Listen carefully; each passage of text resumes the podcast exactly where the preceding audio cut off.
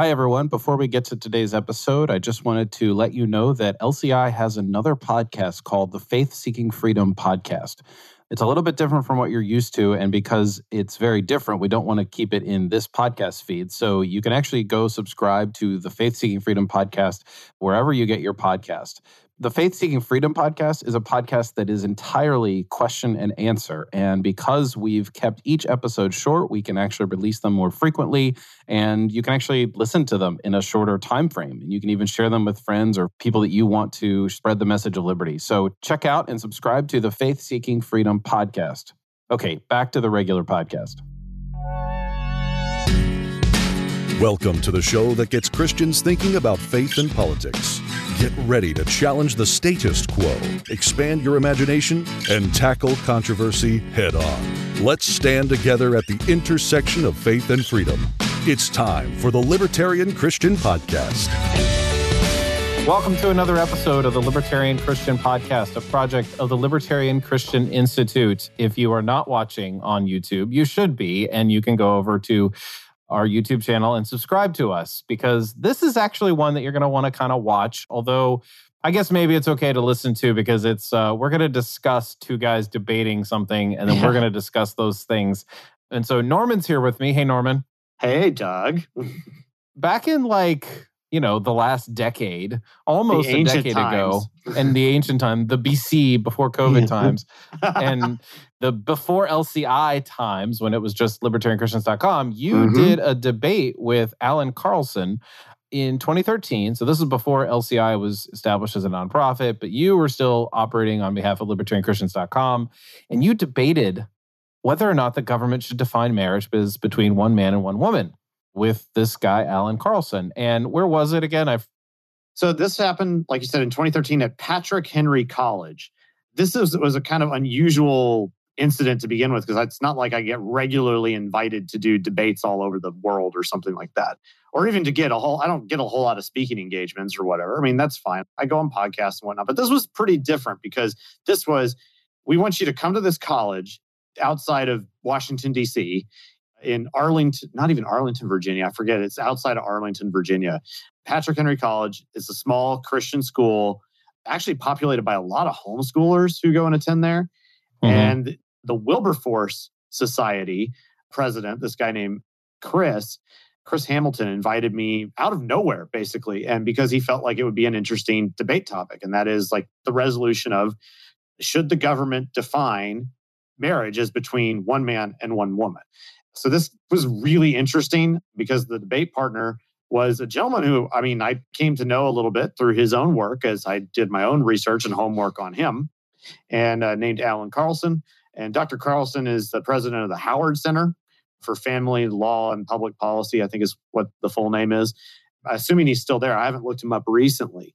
I have, have a lot of respect for his work. I think he's done some really interesting things, and you'll see in the debate that well, you'll you'll catch on to where I went with my argument yeah. and whatnot. so why are you and I on screen here if all we're going to do is replay a debate? Actually, that's not all we're going to do, right? yeah. So we're going to play this debate for you guys, but then we're also going to commentate. So there may be some kind of interjections in the middle. We may pause and have some discussion.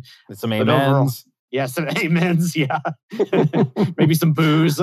I'll maybe boo myself a few times. Yeah, exactly.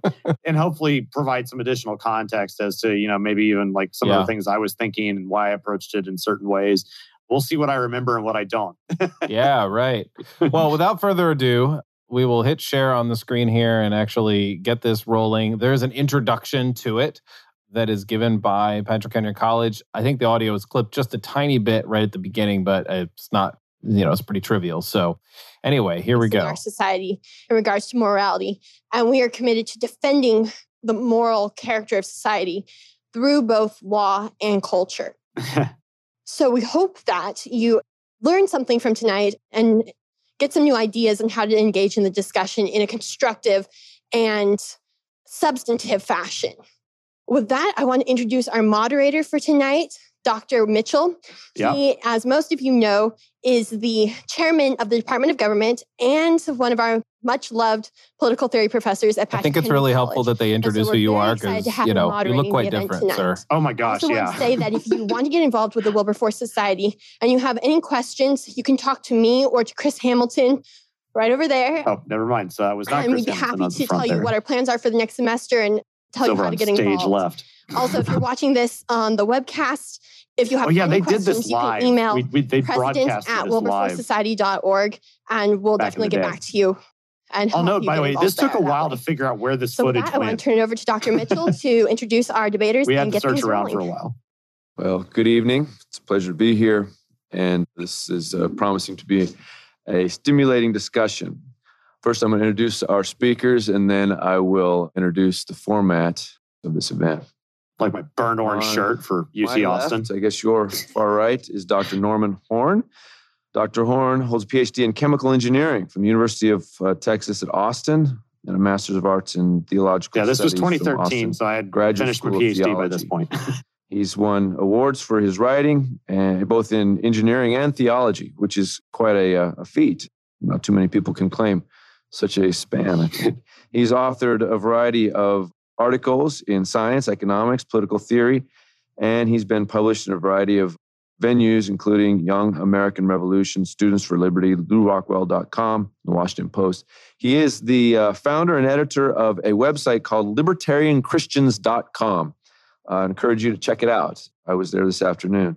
And uh, it's a website dedicated to exploring libertarian theory from a Christian point of view. Next, we have Dr. Alan Carlson. Nice to know that he's a reader. Carlson is the president of the Howard Center for Family, Religion, and Society in Rockford, Illinois. Illinois, and Religion founder Society. and There international secretary of the World Congress of Families, and you holds a worldwide event every two years. Is that correct? Which is pretty Um, cool. he's the mean, editor of The Family in America, a journal of public policy, which I would encourage you all to uh, check out. He holds a PhD in modern European history from Ohio University, and he's taught in a variety of colleges, including Gettysburg College, Hillsdale College, and John Paul II Institute on Marriage and Family of the Catholic University of America. In 1988, So this guy's resume is uh, President way Ronald bigger Reagan than mine. appointed him to the National Commission on Children, on which he served until 1993.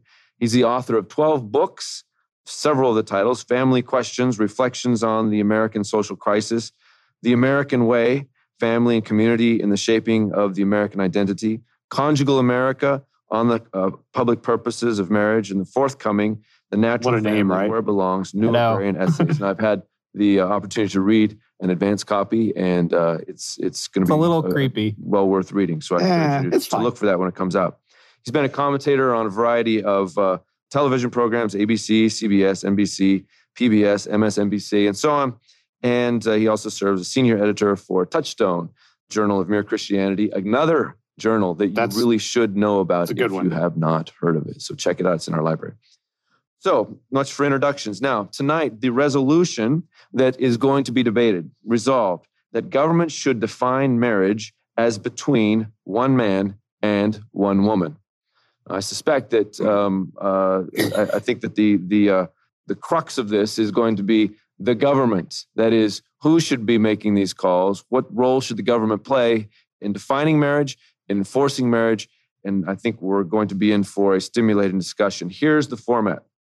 Dr. Carlson will open with 15 minutes in defense of the resolution. Dr. Horn will reply with 15 minutes. And then Dr. Carlson will have a five minute rebuttal, followed by a six minute rebuttal from Dr. Horn, followed by a one minute rebuttal by Dr. Carlson. That'll give us 45 minutes or so.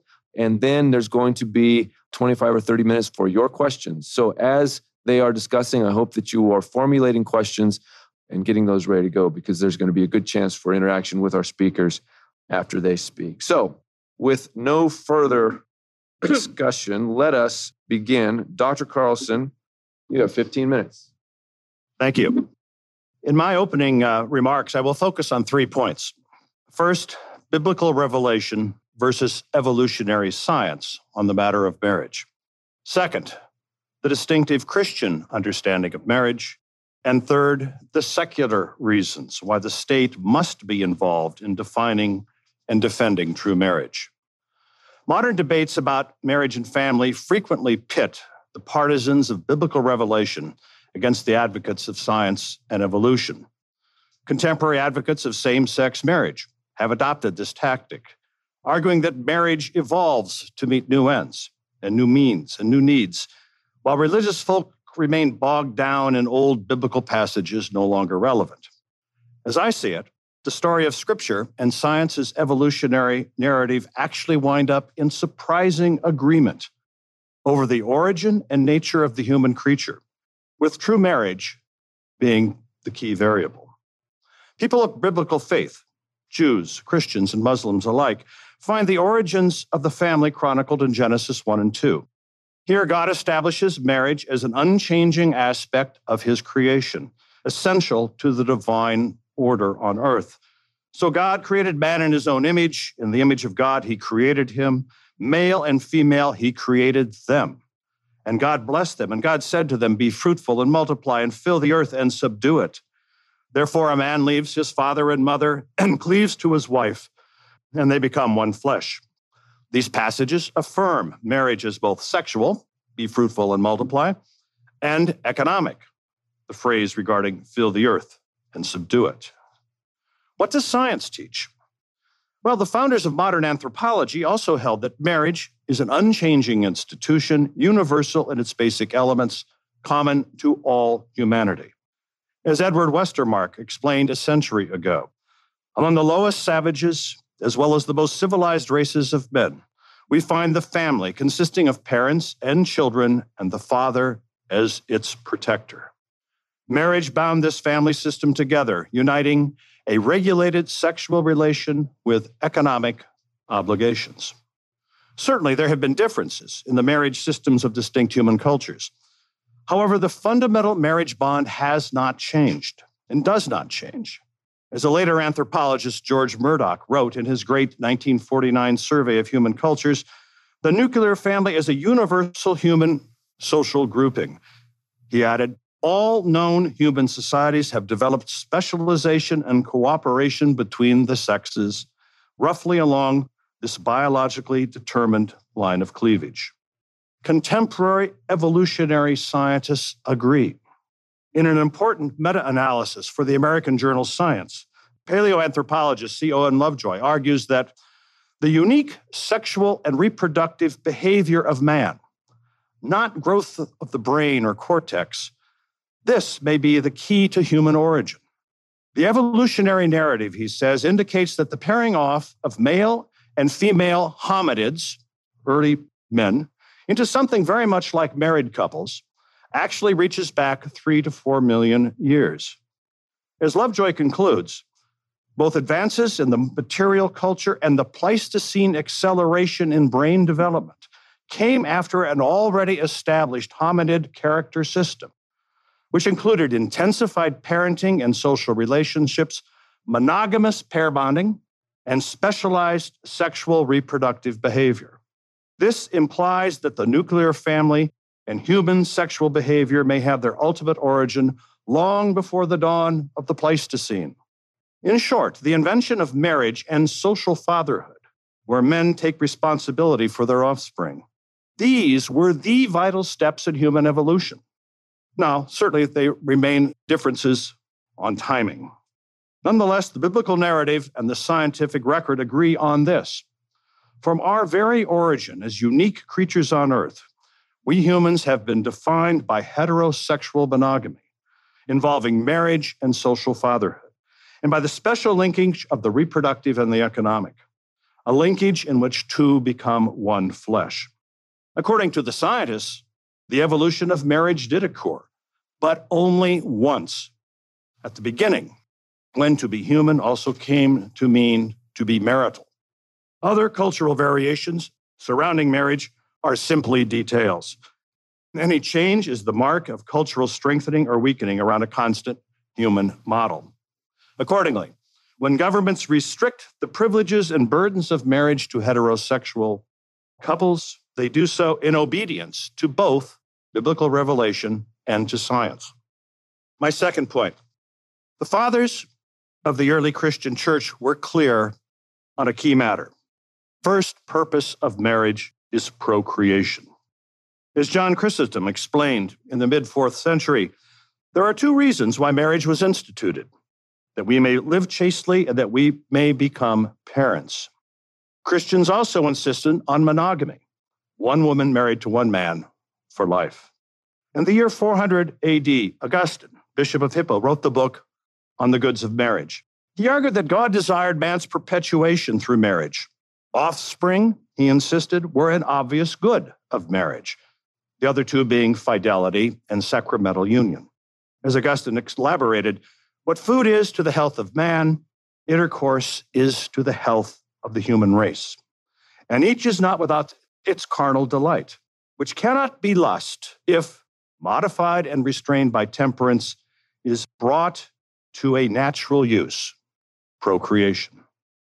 Augustine also insisted that the act of procreation included the receiving of children lovingly, the nourishing of them humanely, the educating of them religiously.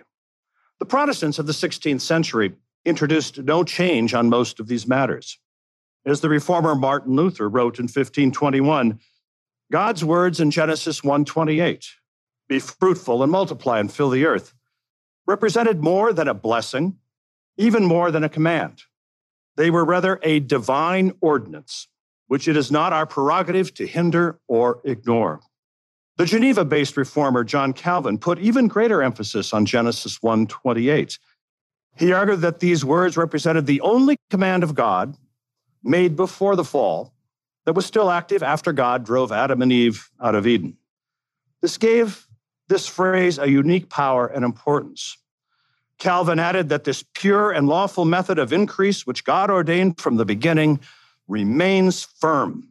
This is that law of nature which common sense declares to be inviolable. Luther drove home the same point. We were all created to do as our parents have done to beget and rear children. This is a duty which God has laid upon us, commanded, and implanted in us, as is proved by our bodily members, our daily emotions, and the example of all mankind. Indeed, this last point, the example of all mankind, explains why Luther abandoned the Roman Catholic understanding of marriage as a sacrament. Simply put, he noted that marriage was not unique to Christianity. Rather, it was universal, found among Jews, Muslims, pagans, and Christians alike. All the same, the reformers uniformly insisted that rulers, that is, heads of government, had a moral duty to recognize and protect this vital human institution from those who would do it harm. My third point grievous challenges to the institution of marriage are indeed nothing new. The Soviet Bolsheviks waged war on marriage and home for the first two decades of the Russian Revolution. A century and a quarter earlier, the Jacobins of the French Revolution also sought to tear down marriage laws resting on inherited principles. The proposed French Civil Code of 1801, for example, promised freedom to marry and easy divorce. Ignoring both Christian thought and the evidence of all history, the radical authors of this measure argued that, quote, what marriage itself is was previously unknown. And it is only in recent times that men have acquired precise ideas on marriage, unquote. Building on the thought of Jean Jacques Rousseau, the architects of the 1801 Code urged that marriage be made natural, by which they meant animalistic, subject to the ebb and flow of the passions. Marriage, as such, should be easy to enter, easy to leave. Louis de Bonald, spelled B O N A L D, a statesman and a founder of modern social science, rose in defense of traditional marriage. His 1801 book, titled in English translation On Divorce, remains a valuable resource in helping sort out issues regarding marriage. Bonald's first task was to clarify that marriage in itself and at bottom has always been a civil, religious, and physical act at once. Marriage attracted the attention of civil legislators, in Bonald's view, because it was the founding act of domestic society, whose interests should be guaranteed by civil authority. But this domestic society did not really rest on the needs or desires of the spouses. The end of marriage, he wrote, is not the happiness of the spouses. If by happiness one understands an idyllic pleasure of the heart and senses. Rather, and this is key, the end or purpose of marriage is the reproduction and, above all, the conservation of man. Since this conservation cannot, in general, take place outside of marriage or without marriage. Now, by conservation, Bonald meant the proper care, rearing, education, and protection of children, which he believed could be best achieved in the married couple home. If sexual pleasure or happiness was the goal of marriage, he said, then the civil authority had no business being involved. Instead, Bonald wrote, political power only intervenes in the spouse's contract of union because it represents the unborn child, which is the sole object of marriage, and because it accepts the commitment made by the spouses in its presence and under its guarantee to bring that child into being. In effect, a marriage is truly a contract, in his words, between three persons, two of whom are present, one of whom, the potential child, is absent, but is represented by public power, guarantor of the commitment made by the two spouses to form a society. Bonald also explained why the marriage of a man and a woman who proved infertile or unable to create a child remained valid. Many of the French Revolution's philosophers worried about the size of the French population and called for easy divorce in cases of failed fertility, so that new pairings of men and women might be tried to produce the children that would be needed for war later on. Bonald replied, Whatever importance may be attached to population by these great depopulators of the universe, they would doubtless not dare to maintain that in human marriages, one should, as on stud farms, proceed by trial. In short, governments should not be in the business of fertility tests. Rather, governments should understand the potential fertility of all male female bonds, by implication, including even modern ones via the Petri dish, and the powerful positive effects on children of the complementarity of man and woman. The state then holds together the potential or actual parents for the sake of good conservation of the potential or actual children. Bonald's argument underscores the central matter here. The real issue at play is not marriage per se, it is responsible procreation. All healthy human societies have a deep primal interest in ensuring that children are born and that they grow up in stable two parent male female homes. Thousands upon thousands of social science research projects do affirm that it is these households, in these households, that children have the best prospects to grow into healthy, happy, intelligent, and independent citizens. This is what true marriage is all about, and this is why the state is involved. If current efforts to deconstruct marriage succeed, we face only two real options. Either we'll have to recreate this same bundle of privileges, burdens, and incentives under another label, or we will accelerate our current path towards social ruin and public bankruptcy. Thank you. Okay. So lots of stuff that could be talked about here.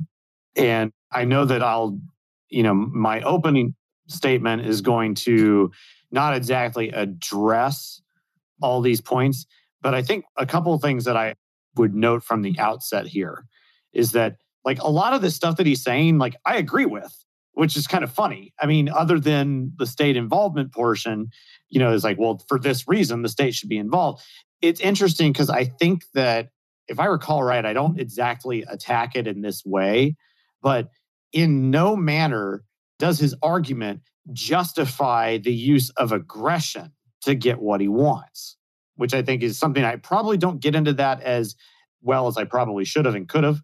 But there's some really interesting things he says here that, like, you know, this whole thing about the primary purpose being procreation, but the government shouldn't be in the business of fertility is like, that's walking a really tenuous line already. Mm-hmm. It's like, how are you going to do this?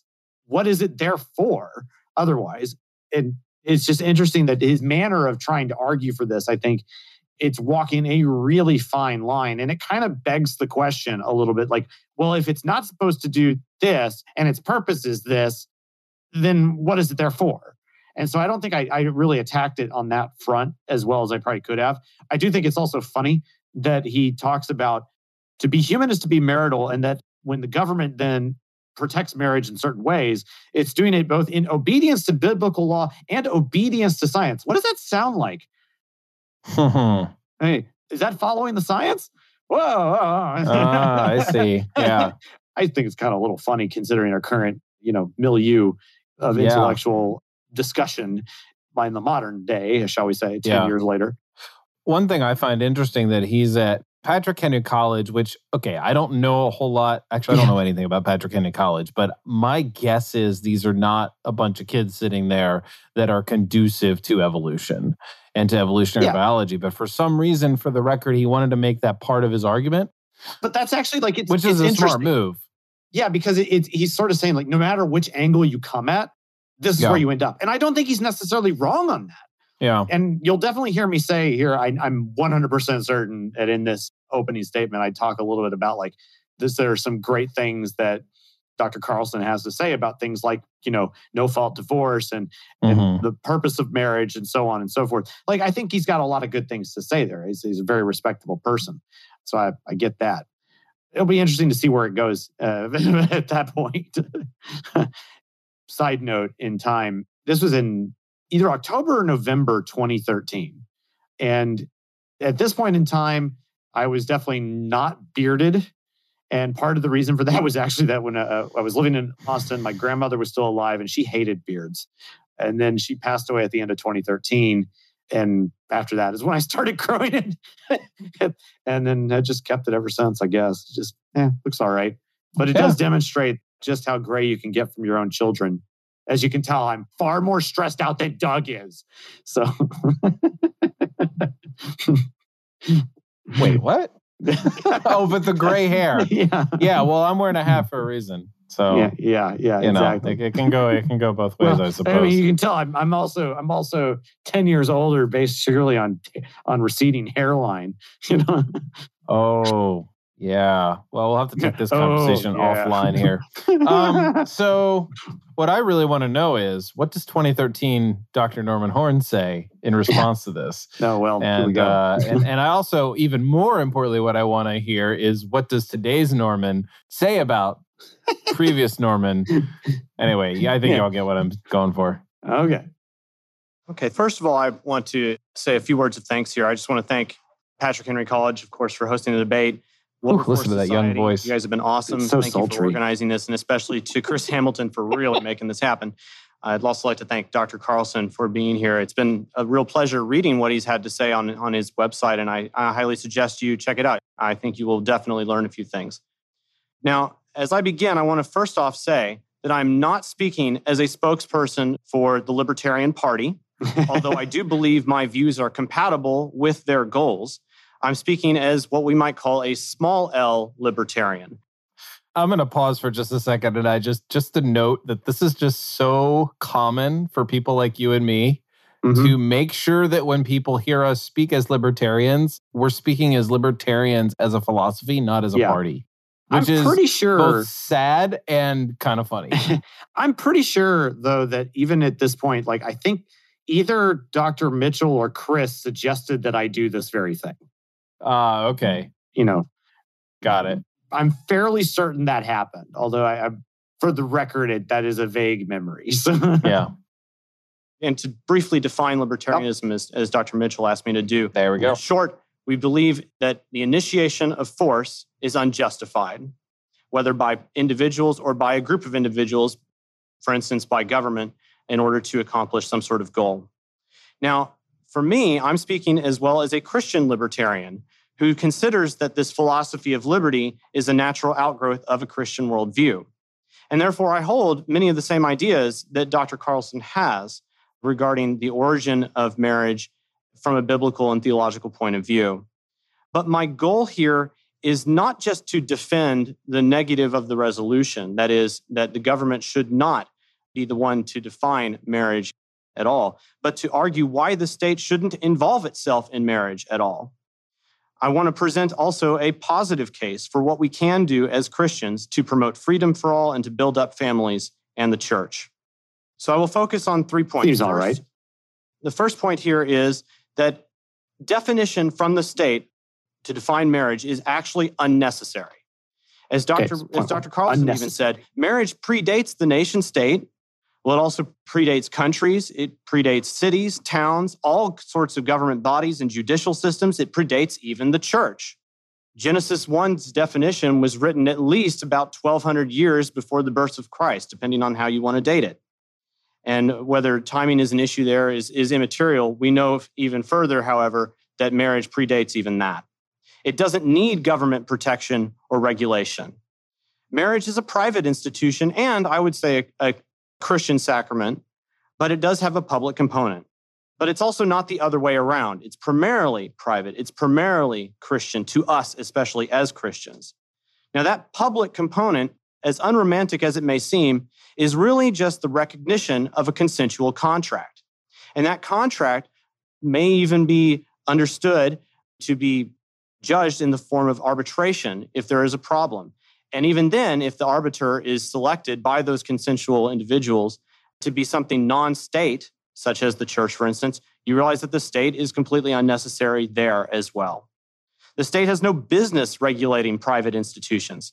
If you believe in limited to zero government, there's no reason to empower the government, for instance, with regulating, say, private business.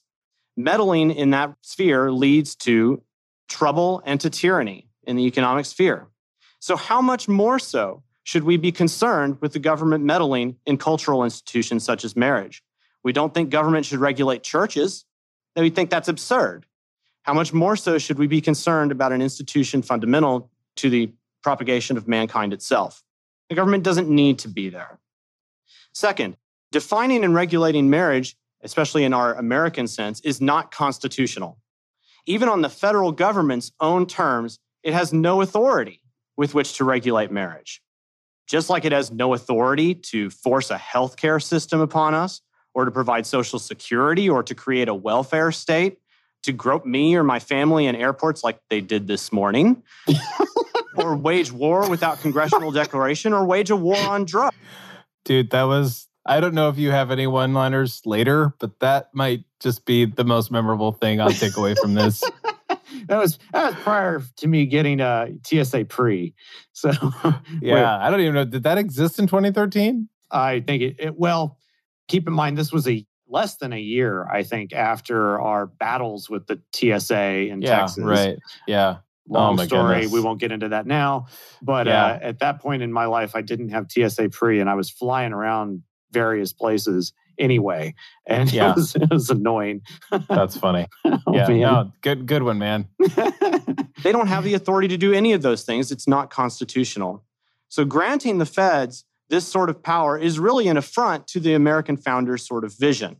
In fact, really, the Constitution even only mentions culture a few times at best, and you kind of have to make a stretch. You might say, well, it's mention of patents and copyright, maybe one, maybe of women voting, of prohibition of child Boo. labor, or maybe about prohibition itself, and we know how that turned out. We should oppose all sorts of constitutional measures, including the ones we don't personally like. Meant extra constitutional measures. Defining and regulating marriage is unconstitutional. It doesn't need to be done, it's not within the power of the federal government to do. But you might ask, well, what about doing this in the form of other smaller states or local governments' power? Well, I would also argue then that the power to define and regulate marriage is not a power any government should have at all. Government's purpose, if it has a purpose at all, ought to only be the protection of individual rights in person and property, not the handling of an economy or deciding what you and I are going to do with our lives, and not setting the course of culture. Culture is a resilient entity in and of itself. It doesn't need to have government trying to meddle and direct it. Now, instead of allowing culture to thrive, The solution to the culture and war. letting the church handle these sorts of things, we instead get a massive legal apparatus surrounding marriage and family issues. And this confuses us to no end. And it starts even much earlier than what we have here today with arguments about in the public square about same sex marriage. Did you know that even actually it was in the 17th century that America had anti miscegenation laws? That you could be legally prosecuted for having a relationship or a marriage with someone who of a different race? This is what happens when you allow the government to define what marriage is. It not only becomes monopolized in the legal system, it then, after it monopolizes the legal system before us, it also purports to dictate how you're going to arrange your consensual contracts in this regard. At present, the American system creates a special class of the married versus the unmarried. And the legal system that surrounds that creates so much confusion that almost none of us, married people included, really know how anything works. It promotes irresponsibility and reduces our liberty as a result irresponsibility in how we enter into relationships, irresponsibility in how we exit them. Instead of placing these sorts of responsibilities in the realm of the church and in the realms of agreed upon contracts, we let the state handle whatever, pause, whatever pause, we pause, want. pause, pause, pause, pause. That's so kudos past norm for hitting that point hard because that was uh that's so that's so apropos here in that you know we talk a lot about that liberty does require responsibility and it doesn't matter like where you go in like the liberty movement these days that's something that you're going to hear whether it's you know the lci as small l libertarians or even big l libertarians in the lp this is talked about and so it's just interesting that when you start correlating this aspect of the more power that you cede into the state breeding irresponsibility liberty goes away anyway i just thought it's just hitting that in a couple different notes right there was just like, ah, some nice wordsmithing there, past norm. Yeah, not bad. Incidentally, Dr. Carlson has actually written about some of these similar topics, Oh, yeah. especially in his Oh, writings on oh, no this is good. divorce. I remember And I found that very enlightening. When you consider that at present, I believe he quotes, I, I can't remember the person, but he says, it's interesting that in the modern courtroom, in the divorce courtroom, the only person who is considered guilty until proven innocent is the defendant of a no fault divorce. Yeah. So we see a distortion of law itself when the state gets involved. And these things are not only promoting that irresponsibility in handling marriage, it reduces our liberty as a result. Government handling of marriage removes Christian marriage from the church, or at least it deceives us.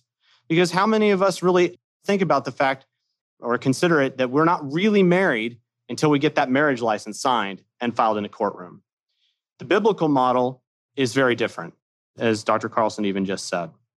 I want to pause on this note because this is something that a lot of I grew up in a culture where it was really, really, really, really important that you wait before marriage to have Mhm. sex. And, you know, as Christians, we believe that. But, you know, there are certain Christian cultures that sort of really, really brought that to the forefront in their, you know, like teen ministries and so forth. It's yeah, like, you know, the purity culture of the 90s that we grew up in. yeah, the, the purity culture. I didn't quite grow up in the purity culture, but I read the books, you know, and and things like that. And I do remember my friend got married, and this was in 2010, I believe. I had a friend who got married, and my other friend, who was his best man, and the three of us were pretty good friends. And I was in the wedding, and his dad was the one doing the service, right? He was the one Okay. marrying them. And this was in the state of Indiana. So I don't remember what the laws are in the state of Indiana or what they were in 2010. But when they were doing the rehearsal, they were saying something like they didn't actually go through with the vows saying like word for word because there was this like sort of sacred thing about saying them word for word because like I don't know I like I honestly I think there was this secret fear that like well we we said it last night so like the bride and groom are going to go sneak off and have sex or something I don't know Oh my. but I just remember, I remember thinking, oh, okay, fine. They're just, you know, being cautious or what. I don't know what the words are. And I'm just like, oh, interesting. And, you know, I was married at the time. Uh, I'm still married. I was already married. So I got married before. But like, it just was really interesting to me how Christians really are deceived. And that's why I'm bringing this up into believing that this is what sort of seals the deal that Yeah. like God is endorsing you two going to bed now because the state has signed it. Like if yeah, now for it's some official. reason, it's this idea of being official Yeah. about it. yeah. Yeah. I mean, we didn't have Facebook back then to be Facebook official, so like maybe that will count now. I don't know. so I guess Well, you need it- to change your Facebook even- status. even in common law, there are establishments, and and you know for what constitutes marriage Mm-hmm. over the course of years. You know, cohabitation over the course of some X Yeah. number of years counts as common law marriage and stuff like that, and Yeah. and that confers certain you know kind of legal privileges, things like power of attorney, medical power of attorney, so on. Mhm. and those are those are actually like again that didn't need the state even to get that and we didn't i don't think we really get into the common law components of Yeah, all you this probably yeah. i can't remember it might have come up in some of the q&a it doesn't really matter Yeah. but it's like it's interesting like how even even the legal record and legal in the sense of like real law like common law not legislative action but just common law developed over the course of decades centuries and whatnot affirms all of this that it doesn't need the state to make definitions it just exists. You know and it kind of goes to carlson's evolutionary point. For the most part it's like all of this stuff arises naturally. Legislation be damned. I mean it's like Mhm. uh, none of that matters. And that's what's so interesting about like whenever you then try to abrogate natural law and common law in this case and try to build out a state or legal apparatus in the form of a government that then regulates this stuff you end up you know causing a lot of confusion. And it's just funny and by the way we should note here and while we have a moment that like this whole idea of like well you know let's appeal to your conservative minds here for a second if you think as a limited to zero notice i said limited to zero government advocate as of course i I think we should always limit it to zero. yeah well you know i have to sort That's of not what you I- meant. I'm, I'm sort of uh, you know surreptitiously outing myself as a more or less the you know just the anarcho-capitalist that I am, of course. But the conservative mind, if you're like eh, okay, even if you're supposedly for like limited government and all that sort of thing, like you're the the minarchist, if you will, like you say that the government shouldn't be regulating private institutions. That's what you say, right? Like it shouldn't regulate your business because it doesn't know how to run it. Yeah. You shouldn't regulate your church because it darn well shouldn't.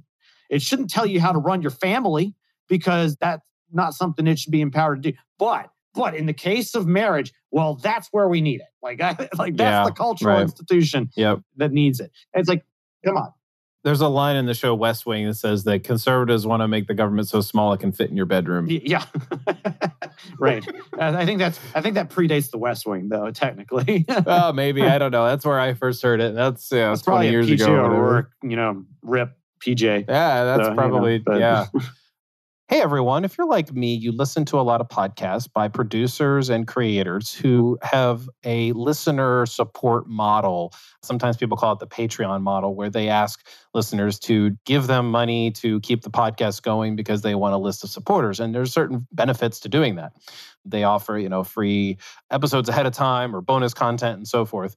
LCI has taken a different approach because we're a 501c3 nonprofit. We operate solely on the donations of those who are generous and love what we do.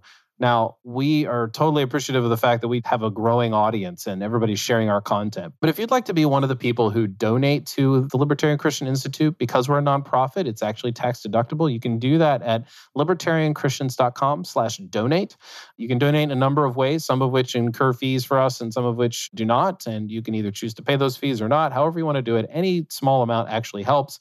We actually do encourage people to sign up for some sort of monthly contribution. So that gives us a better sense of how things are going to go each month through the year. So even if it's as little as five, ten bucks a month, that really helps us a lot. You know, that really adds up when more and more people do it. So we appreciate all of your support, whether it's sharing, liking, reviewing, and doing all that. But we, of course, uh, appreciate an actual financial donation to the Libertarian Christian Institute. Wow, we, we got a little off, Yeah. not off topic, but we got we expanded upon that a little bit. But the point that I think it's important for people now to know that this whole idea that the state is deceiving us into believing that it has a proper role to play is mm-hmm. just evidence in one particular instance where the state actually is overtaking an institutional role that it doesn't have the authority to take.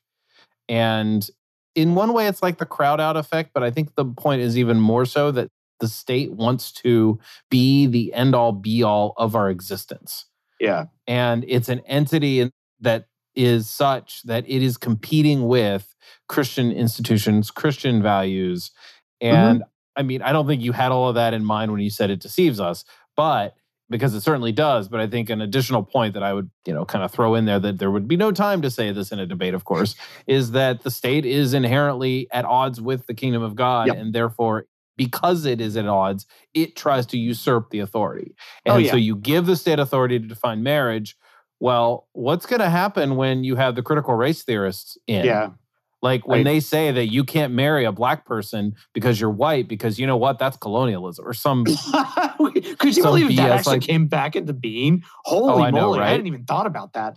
But well, like, I mean, look at the Me Too movement. Yeah. Who are the Puritans now? Yeah, yeah, yeah. Anyway, that's a little far afield, but again, imagine the power of the legislation that you want to enact in the hands yeah. of your enemies. Yep. That's where we stand well, on this. We'll see how long it takes me to get to the, you know, the government that can give everything you want is also the government uh, that can take it all ah. away. I'm pretty oh, sure I said yes. that at some point. I, I just also throw out like I had forgotten that I actually brought up anti-miscegenation laws in here. That's, That's good. I was like, I just rubbed that one in a bit. yeah. Now, additionally, it is in the government's interest to control marriage. Oh, and why might it oh. do this? What incentive does the government have to define, create, regulate, and control marriage? Well, when it wants to take power unto itself, it will be willing to sow the seeds that will break apart the family and cause people to become more dependent upon it. The more we cede over this oh, sort of sick. power to the government, the more dependent that we will become upon the government. Stab that one. The state man. also distorts the meaning of law to us in this regard. Yeah. Instead of letting marriage remain in the realm of private law.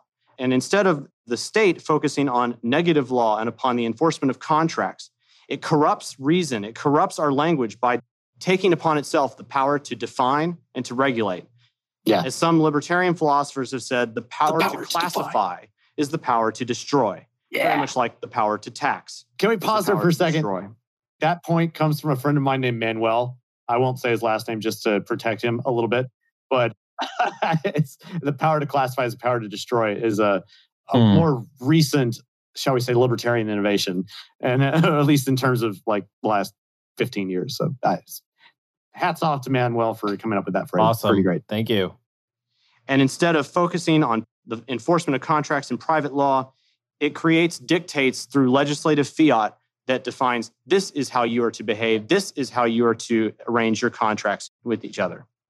The solution then is to take away the power of the state, not give it additional power. Marriage spent 1500 years or more outside of the realm of the state. There was no need for the state to do anything of it. It predates the nation state. We don't need that to occur. You keep using the word the state, and he was using the word government. Yeah, well, you know. That's just, well, it's so important because it's like a clarifying way of thinking of mm-hmm. like you have this entity that is doing its thing, going with its own agenda, like I described earlier. Whereas he is, seems to have bought into the idea that well, government is what we do together.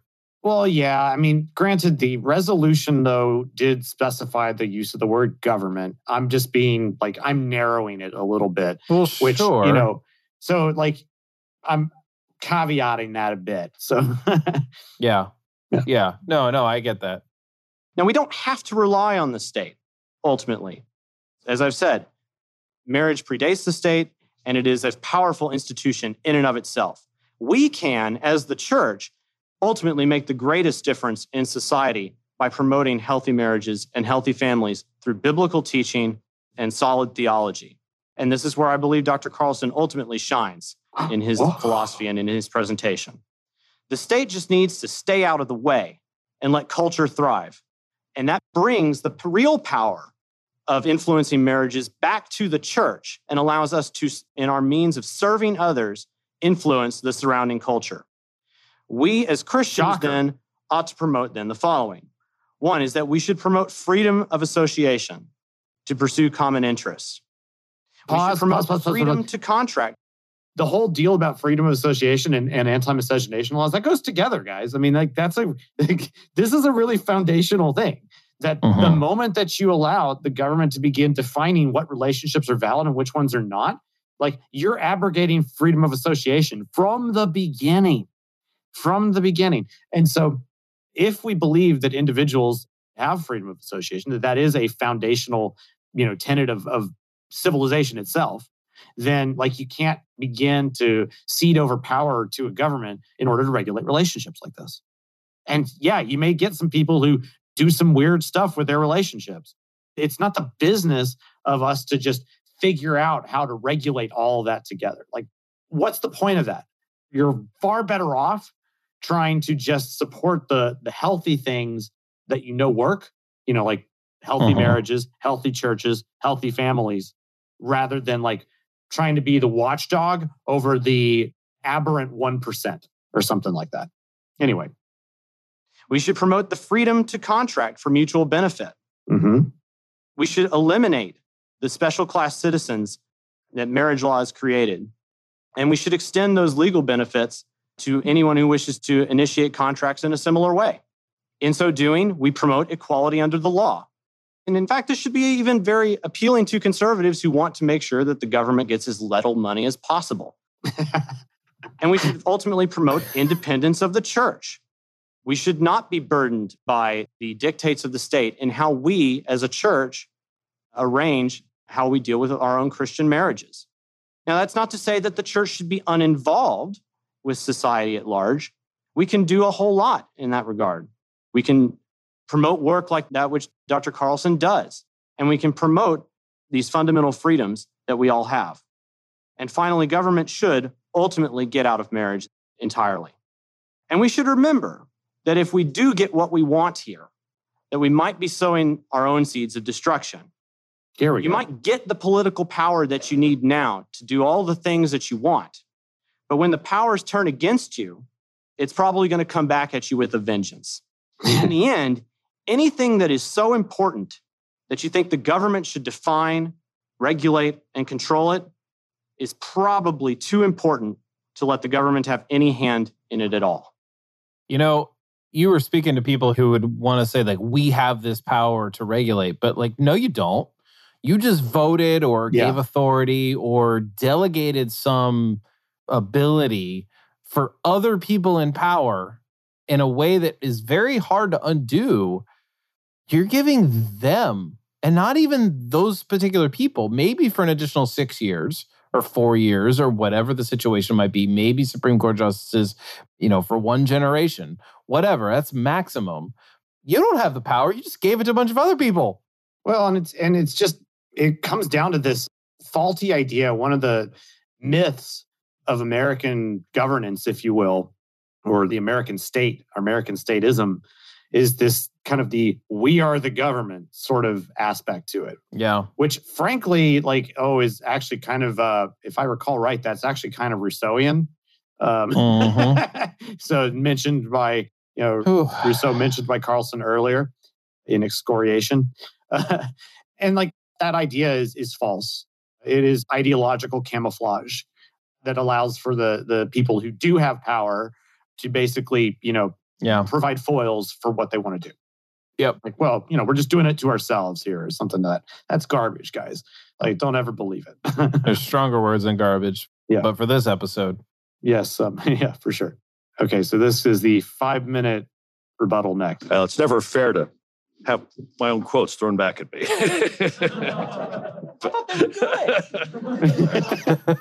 That's okay. Well, the libertarian solution that's been proposed here by Dr. Horn actually does seem very attractive. I wish it would succeed. Aw. How sweet. Alas, I don't believe it can or will, Yeah. not in the real world. Yeah. And I offer three reasons two of a practical nature and one which might be called philosophical. First, even if you have private contracts, private marriage contracts, you're still going to need someone to enforce decisions when there are disputes. That's what courts and police power do. No, that's what arbiters Can do. American courts be expected and trusted, and American police forces be expected and trusted to enforce a wide range of marital contracts? Just imagine. Whoa, whoa, what wait, wait, wait, wait, wait. Are, are, aren't we supposed to back the blue here? Wait, wait, what's the. you're- No, you're- no, we no, man. That's a trust movement like a decade later. Oh, oh, oh, oh, right. Got it. Okay. Yeah, my bad. The cultural milieu is not strong with the blue at this Right. time. I did, I did not mean to rhyme. Yeah. Again. Ah, say that Roman Catholics sign up for contracts involving indissoluble unity unless a church official grants an annulment. Meanwhile, strict Lutherans will sign contracts which allows for divorce for reasons of adultery, although the guilty party may not remarry. For Muslims, men may have up to four wives. For Unitarian bisexuals, there will be a whole different set of rules, which I can't even imagine, and so on. What happens when someone Okay. claims that they've been that was a converted? funny joke. I'm no longer a Catholic. I'm not bound by my Catholic marriage vows. To me, it's simply inconceivable that our current court system, with its heavy commitment to individualized sexual rights, almost a core commitment at this point, that it could ever sort its way through these questions in any consistent and fair manner. Definitely some culture war bias Ideally, showing through can there. imagine it happening. Practically, it won't. Okay, pause right there. Like this, I know I, I know that I do not address this particular point because I just wasn't as I think as astute at even analyzing arguments on the fly even 10 years ago like that. But like just because you can't imagine it doesn't mean that it is inconceivable. I mean, like that's kind of Most a of history couldn't imagine Yeah. no slavery. yeah. I mean, there's any number of ways that you can kind of go with that. So it's not really fair, I think, as an argument. Like I know where I know where he's getting at, but there actually are answers. I mean, if all your problem is is that it's in inconceivable right now to you, so you're saying, wait, oh, I just need to provide you like one possible example of how it might work out. Would that convince you? Yeah. No, I mean it should. That should work, but that's not what he actually wants Yeah. Yeah. on some level. And that's often not the way these folks argue. And it, with as much respect as I would give to Dr. Carlson here, even if I were to probably proffer, like, well, there is a conceivable way, it'd be like, well, that's not enough. You know, it needs to be, you need to actually have it all fleshed out. It's like, well, but Yeah. that's question begging as well. Because likewise, what you're saying doesn't exist. Like, I could just say, well, what you're asking for is inconceivable. And then what are you going to do? Like, are you required to put out Right. is he required to put out the entirety of the apparatus right now? Like, I, I, Yeah. I don't think it's a fair. It would be unfair for I me think he assumes that, that he has that. I think he probably assumes that he has it because it's simple. You just have the state have- enforce this thing. Yeah, just have the state exists. enforce the thing that exists Yeah. already that isn't on the books like, or yeah. whatever. I mean, Yeah. it's the state. We'll handle it. Like, because we're the government and you're not, or some, I don't know. But no, it's it's not. In other words, it's not really a fair way of arguing. So anyway, I just yeah. I know that I'm not going to. I'll actually say this here when we get done with the five minutes. I do remember very distinctly feeling like that, like, whoa, what am I about to do here? And I remember feeling like the space between him ending and me starting felt like a lifetime. And I, Mm. I'm fairly sure that it wasn't. Well, we'll find out. be possible to maintain any limits on who might marry whom. Certainly, the limits of only two persons would not stand, for it is clearly a residue of Christian bigotry to insist on that. So, group marriages of a startling variety would surely follow. What about children? Only a few weeks ago, the American Psychological Association attempted to reclassify pedophilia as a sexual orientation, not a sexual disorder. Now, they backtrack somewhat. There was still enough of an outcry against that. But it's clear where they're headed. And it's also clear that American courts have been unusually responsive to changes in definitions made by the APA. What will this mean? Well, in the not too distant future, just count this as a prediction. Children who have reached the age of reason, which is usually understood to be the age of six or seven, also will be gaining a right to marry without interference by their parents. That's quite a bait and switch Third. there, by the way.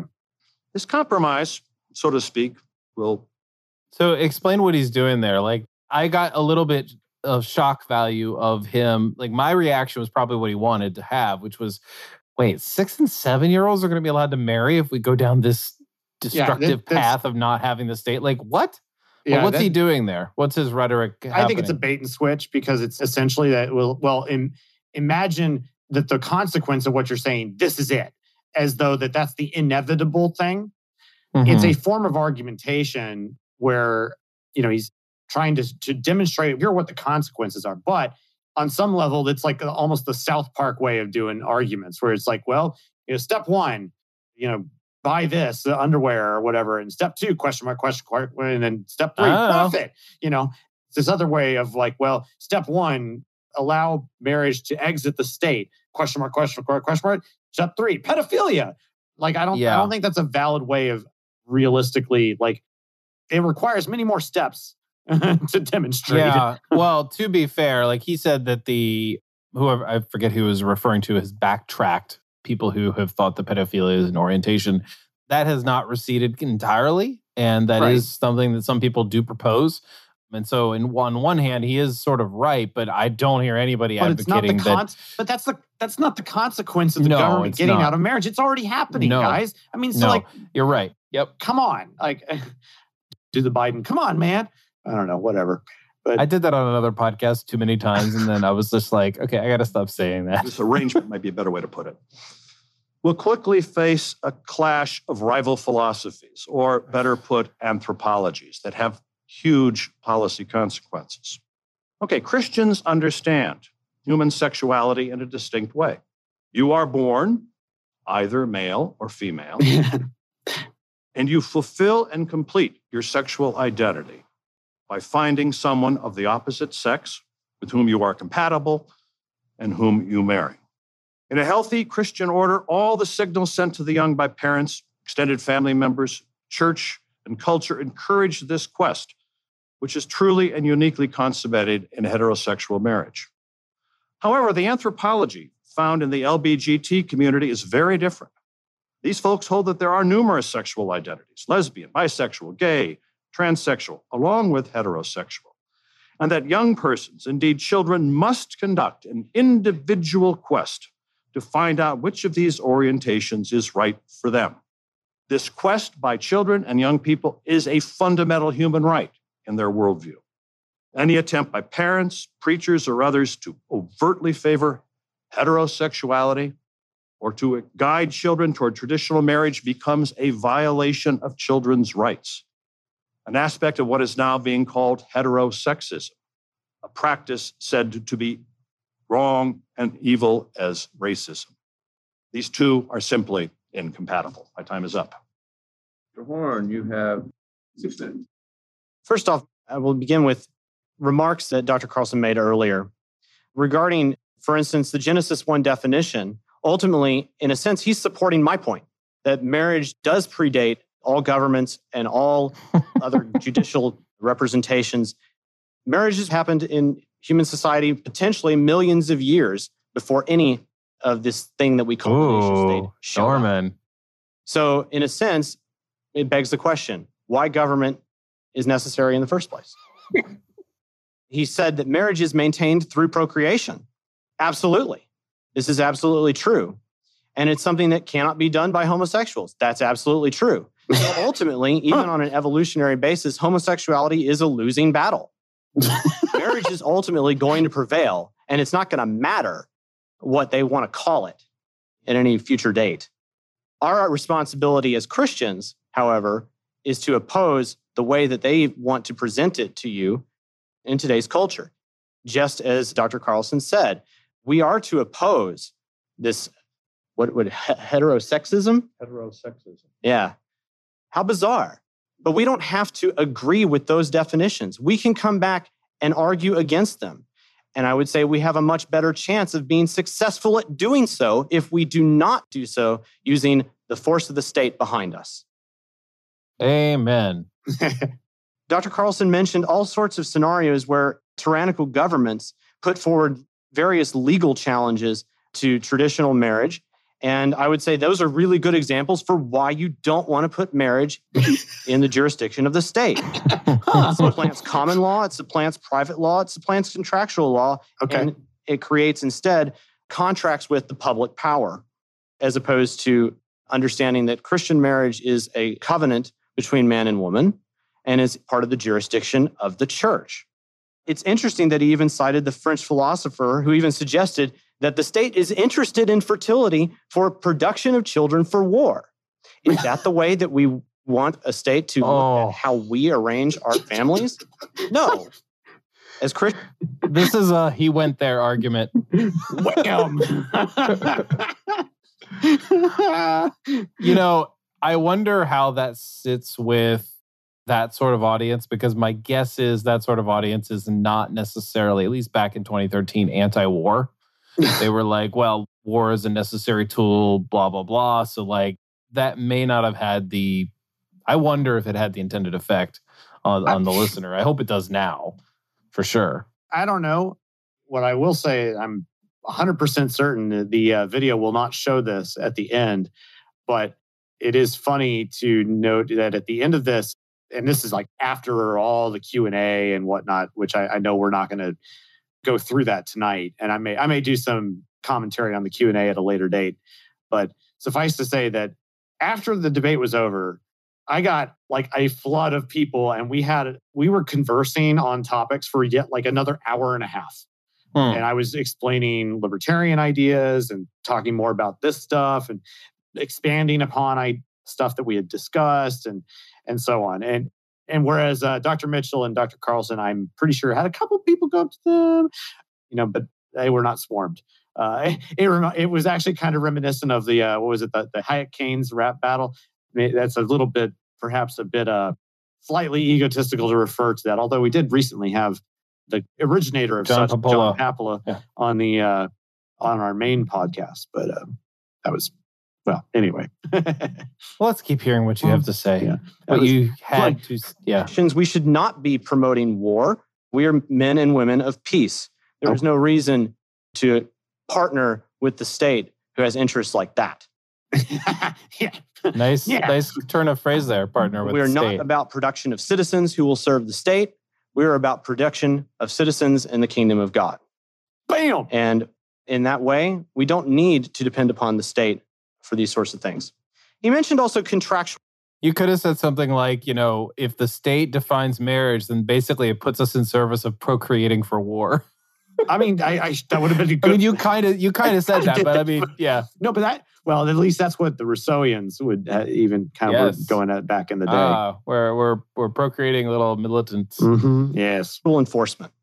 Now, this is an interesting subject that kind of goes beyond the scope of our conversation today a little bit, but there are plenty of ways in which contracts can be enforced by third parties Oh. and can be agreed upon beforehand without Oh. the use of a state at all. Oh, I did go there. And in fact, we could cite the Nice. the multitude of instances, even in today's modern American society, where arbitration is used much more often between both individuals and businesses to solve differences than traditional courts these days, because courts are completely ineffective and out of control. I would argue I don't think people realize how frequent our lives are arbitrated by other non-legal entities. Like anarchy exists pretty smoothly. Like I, I do realize that, like in the Nozikian sort of way, there is this state that's sort of the backdrop of like if for some reason we had to sue Chase Manhattan Bank, we could, and that would be in the you know it could eventually go to the Supreme Court or something like that. But like most of our lives is pretty much outside the state. Yeah, that's sort of true. And even though the divorce courts are actually like a big deal, like that's actually where, I mean, a lot of courts do get really caught up in just divorce court. Like that's Jeez. because there's a lot of divorces, which sucks. I mean, but that's the American milieu that we live in as well. Hmm. So, you know, take We're all just selfish is. individuals. But it's just funny. We were because we were talking earlier. I was like, I wasn't sure if I got, you know, I sort of indicated I felt like that was a disingenuous way of arguing there, and I didn't quite call him on exactly that point, but I did answer it. So Yay. great job, past Norm. You did did pretty good there. I think I have a new title for this episode. that, in fact, it is better to Great avoid Pastor courts Norm. entirely, as in fact Jesus kind of warned us to do at times, rather than allow for marriage to go into the court of law. Now, he says, maybe I would work in an, an ideal world, and he can't imagine the way it would work. But in reality, actually, it has worked before. Oh, predating the nation state. How in the world did ancient Israel even deal with marital covenants before the time of the kings? oh Did it man. have some sort of state run court? No, it used a private law system under which to deal with differences. Do I have any time left? Sick. I can't believe I did that. A minute and 20 seconds. I just Um, pause there. I just that that literally I I that was like I smashed it right there. I mean, that was the answer. That was the answer. Like you can't imagine it, but you are you're you're You're you very are, on Bible. your Bible says it worked. oh, wow, that's even dang, I was on I was on point. I guarantee you I did not prepare that point. Because this is rebuttal section. So nice. Nice. Dang, I was final thing that, that he's mentioned uh, definitions of deviance. Again, this is an issue that comes to does the government have the right to classify these sorts of things at all? When it takes to itself the power to define law like this, it enters into the realm of positive law rather than dealing with violations of rights themselves. Yeah. Because if it can define what pedophilia is, then it gets to define that you weren't, well, I don't know, dealt with by a pedophile, I suppose. But in in the not my strongest point. in the common law and in private law, Yeah, it's an awkward point to the make. The way that we have looked Yeah. at negative law throughout history, we deal with this in terms of violation of rights, not by state definitions. yeah, so that kind of recovered it a little bit, but not my best point. One minute to bring it all together. One minute. That's There's a lot I could say in like a minute. I'm, I think what I'm just going to do, though, is, re, is just kind of conclude the point. Gene I was Epstein on would have given you more time. for about these two human anthropologies that are in conflict today, right now, here in the real world of the United Mm. States of America, 2000. And I don't dispute that Not ancient with. Israel. Yeah. The He's right. LGBTQ argument prevails. Parents and religious communities will not be allowed to Well, interfere that's- with their children's sexual quest. That's clearly stated goal. And I think you can see where that would lead relative to issues such as education and child custody. This is why Robert George, one of our nation's leading authorities on religious liberty, now tells religious leaders that there will be no successful grand compromise on the marriage question, not in our time. This grand compromise being we accept same sex marriage, you let us run our own affairs, hold on to our understandings of sexuality, marriage, and human purpose within our own communities.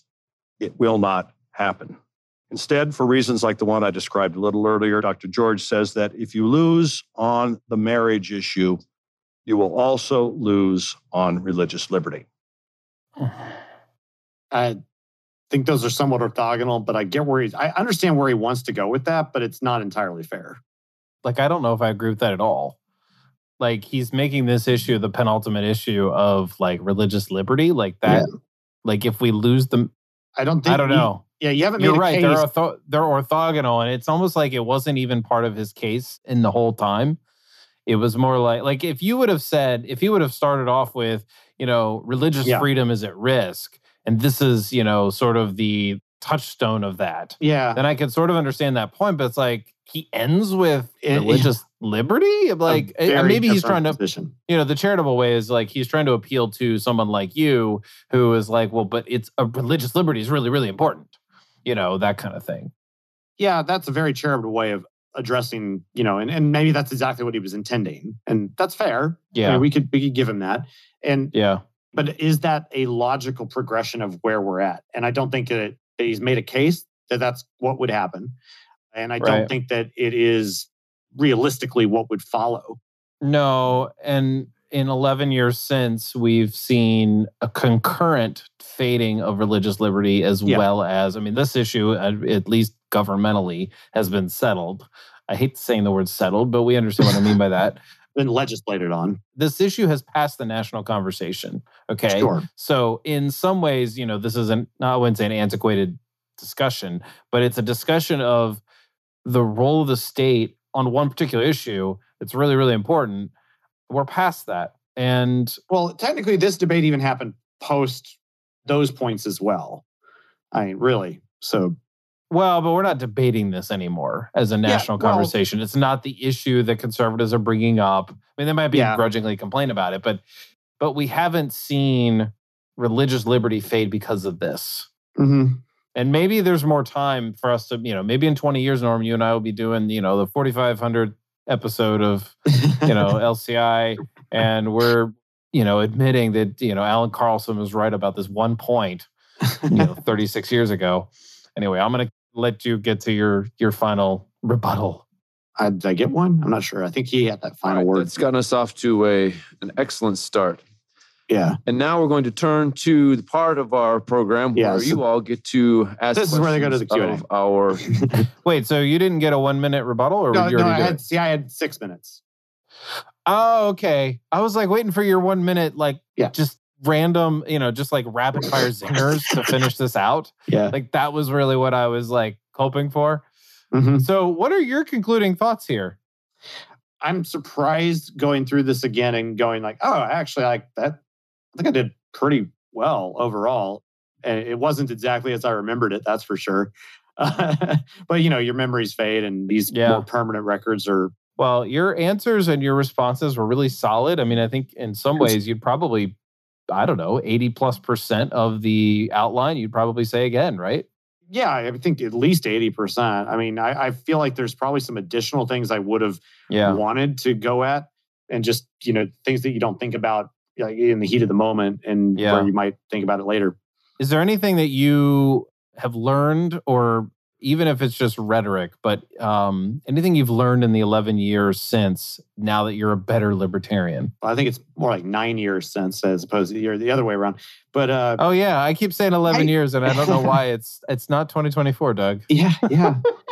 I think that even I probably would would say that I underestimated some of the things that Allan did talk about with regards to the pressing concerns about the upcoming cultural situations regarding transgenderism in particular and Mhm. whatnot. I think the surprising thing, and maybe it's just I didn't, I don't know, maybe it's just the way that I uh, my own cultural experience and and background would not have led me to believe that the public schools were going to be the huge vector of intrusion in this regard with respect to gender identity issues and whatnot. Like I just, Yeah. I, I guess I just didn't think about it that way. It's interesting that you know when we think about what he said nine years ago and where we are now, there are some legitimate concerns there.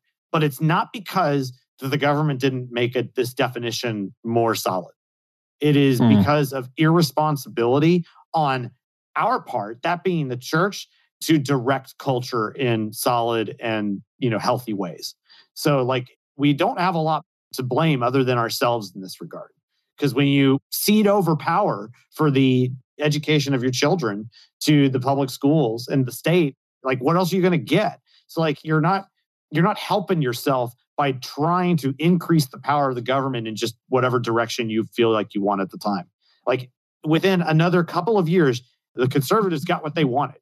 You know, they got four years of their conservative icon, you know, Hmm. at the helm, along with a conservative Congress for two years. So, like, it's not as though they didn't have their shot, you know. So it's not as though that things didn't go their way. It's- mm. that is the reality here. Mm, so Yeah. I don't think that Dr. Carlson ultimately made the stronger case. I mean, I sort of like, oh yeah, because you know, I mean, I am me. I mean, even nine years hence. So, Yeah.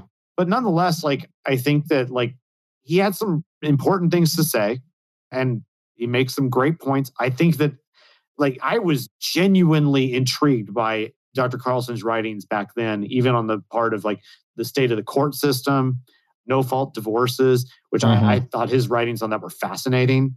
As I I didn't get into more than a few seconds, but like it was legit interesting stuff to read what he had to say. But it doesn't make the case that you need to increase the power of the state and that you need to initiate aggression against other people in order to to win this culture war. Like that's not the way this works. Yeah. Yeah. So I wish that if I were to, you know, kind of change up some of the language, I would have focused more on the inherent aggression necessary in order to carry out this culture war and kind of note that the Christian way of doing things is not to play that game. Yeah. And I kind of allude to that in various capacities, but I think that's the main way I would have changed it up a bit. Nice.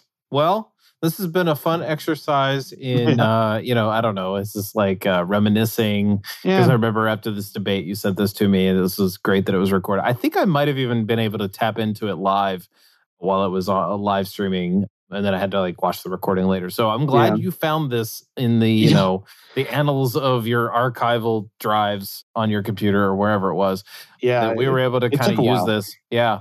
So anyway, well, um, thanks for. I, I feel like I'm talking to you like you're a guest. Duh. Um, but like, thanks for joining me, Norm. oh, you're, you're welcome, Doug. It's a pleasure to be here. And do make sure, like, if you're listening to this, go and like watch it. It's fun. yeah. At the very least, you'll get to see Norman's reactions to himself. Which actually, and I I don't mean that. I mean that somewhat humorously, but there's actual visual reaction to some of the things being said that you will obviously. It would have been in silence you would have as you're listening. So yeah. Anyway, thanks for joining us, everybody. We'll see you next time. Thank you for listening to another episode of the Libertarian Christian Podcast. If you like today's episode, we encourage you to rate us on Apple Podcasts to help expand our audience. If you want to reach out to us, email us at podcast at libertarianchristians.com. You can also reach us at LCI Official on Twitter. And of course, we are on Facebook and have an active group you are welcome to join. Thanks for listening, and we'll see you next time. The Libertarian Christian Podcast is a project of the Libertarian Christian Institute, a registered 501c3 nonprofit. If you'd like to find out more about LCI, visit us on the web at libertarianchristians.com. The voiceovers are by Matt Bellis and Katherine Williams. As of episode 115, our audio production is provided by Podsworth Media. Check them out at podsworth.com.